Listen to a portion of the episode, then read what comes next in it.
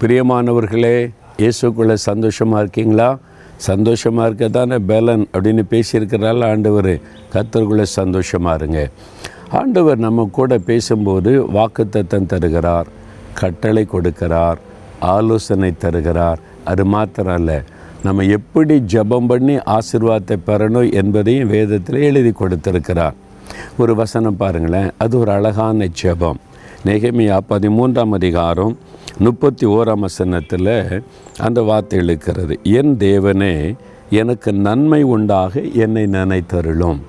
என் தேவனே எனக்கு நன்மை உண்டாக என்னை நினைத்தருளும். ஒரு அழகான ஜெபம்ல கத்தர் நம்மை நினைத்திருக்கிறார் அவர் ஆசிர்வதிப்பார். அப்படின்னு வாக்குத்தத்தை இருக்குது.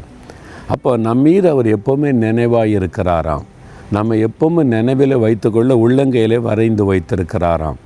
அப்போ இந்த ஜெபம் தேவனே எனக்கு நன்மை உண்டாக என்னை நினைத்தருளும்.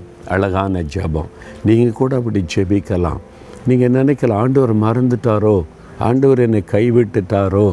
மனிதர்கள் மறப்பாங்க ஆண்டவர் மறக்க மாட்டார். பிள்ளைகள் கூட பெற்றோரை மறப்பாங்க பெற்றோர் கூட பிள்ளைகளை மறப்பாங்க ஆண்டவர் மறக்க மாட்டார்.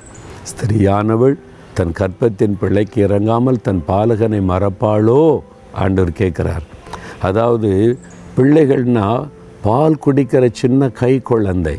அந்த குழந்தை எந்த தாயை மறப்பாங்களா? மறக்கவே மாட்டாங்க. எப்பவும் அவருடைய கண்ணுக்கு முன்னாலே வச்சுருப்பாங்க. அஞ்சாறு வயசு வந்து விளையாட ஆரம்பித்தா கூட இங்கே தான் நிற்கும்னு சொல்லுவாங்க.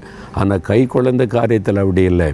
ஒரு தாய் மறக்கவே மாட்டாள். அப்படியே அவர்கள் மறந்தாலும் நான் உன்னை மறப்பதில்லை.